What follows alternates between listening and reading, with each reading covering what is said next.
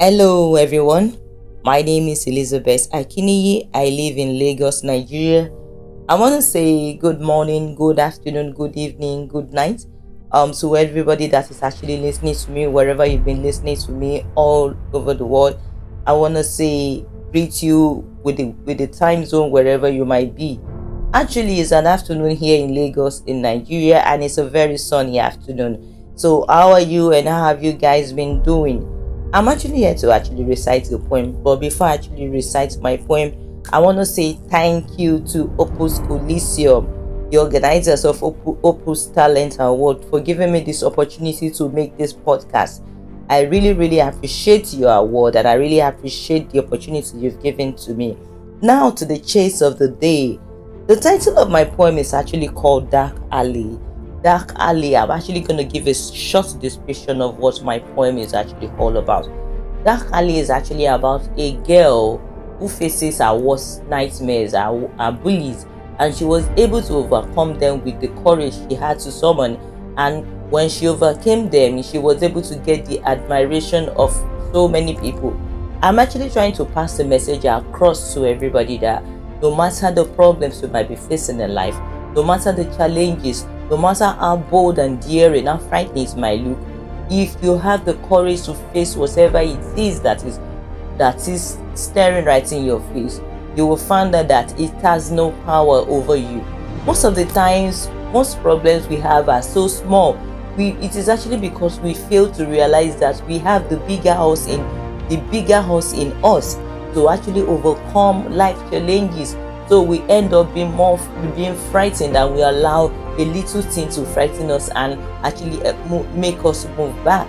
That's the reason why most of the time whenever you want to take a new step in life whenever you want to do something new there's this fear that actually comes in. You just have this fear but you have to just let go of that fear and be able to face it.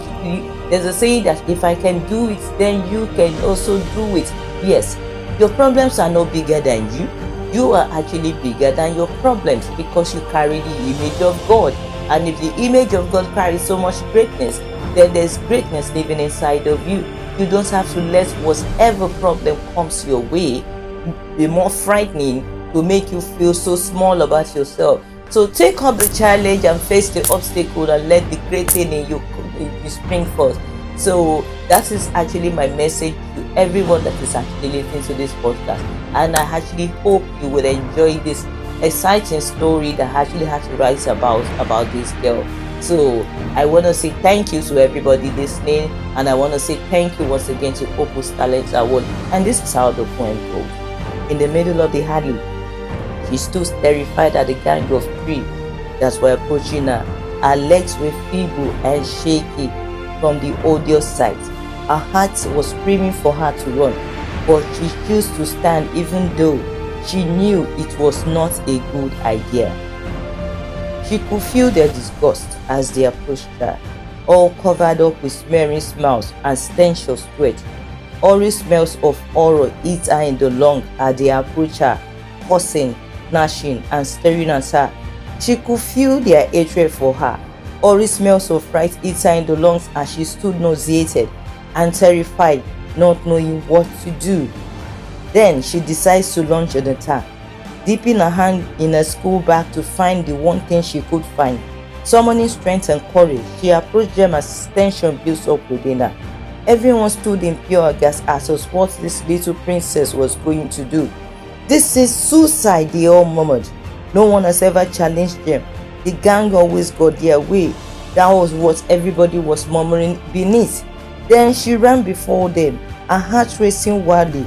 She dashed blindly into their midst, like a stray horse spraying her adversaries with a pepper spray before they could attack.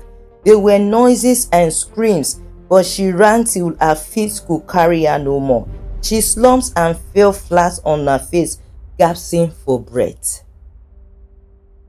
She lay still while she listened to the scream of her adversaries as they cursed and wriggled in pain, saying, Ah, ah, my eyes, my eyes, my eyes.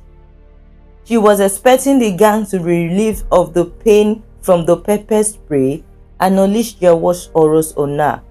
But she realized that they could not stand up because the, the pepper spray effect was, uh, was having a long lasting effect. She could hear footsteps and voices, and she felt a, a, a hand touch her. Those hands were strong and full of warmth. She relaxed and was pulled up to her feet. She opened her eyes and saw a six-foot hairy guy staring at her with clear blue eyes. Hey, he said, that was brave of you. Relax and I will handle this. He led us to a place of safety and says, I will be back. It takes a long week, a long week approaching the gang that was suffering from the effects of the pepper spray. He steps in front of them and raises in, he raises his hands in warning. Leave now, you cowards or hells. The gang, afraid at the size of the guy, scampers to their feet and runs away like a terrified little mouse. The girl jumps up in delight from where she was watching as she saw her bullies terrified and running helplessly asking for help. It was a lovely day as the whole area was filled with shouts of delight and joy because of the brave girl and the savior who could actually come against the menace of the society. She ran excitedly and hugged him tightly as an appreciation to the guy and to the one who saved her. So that is the end of my story. I hope you get the message in what I'm actually trying to say. This might actually be a story, but there's a message I'm actually trying to pass across that. No mountain is too high for you to climb. No river is no river is too wide for you to move to move across.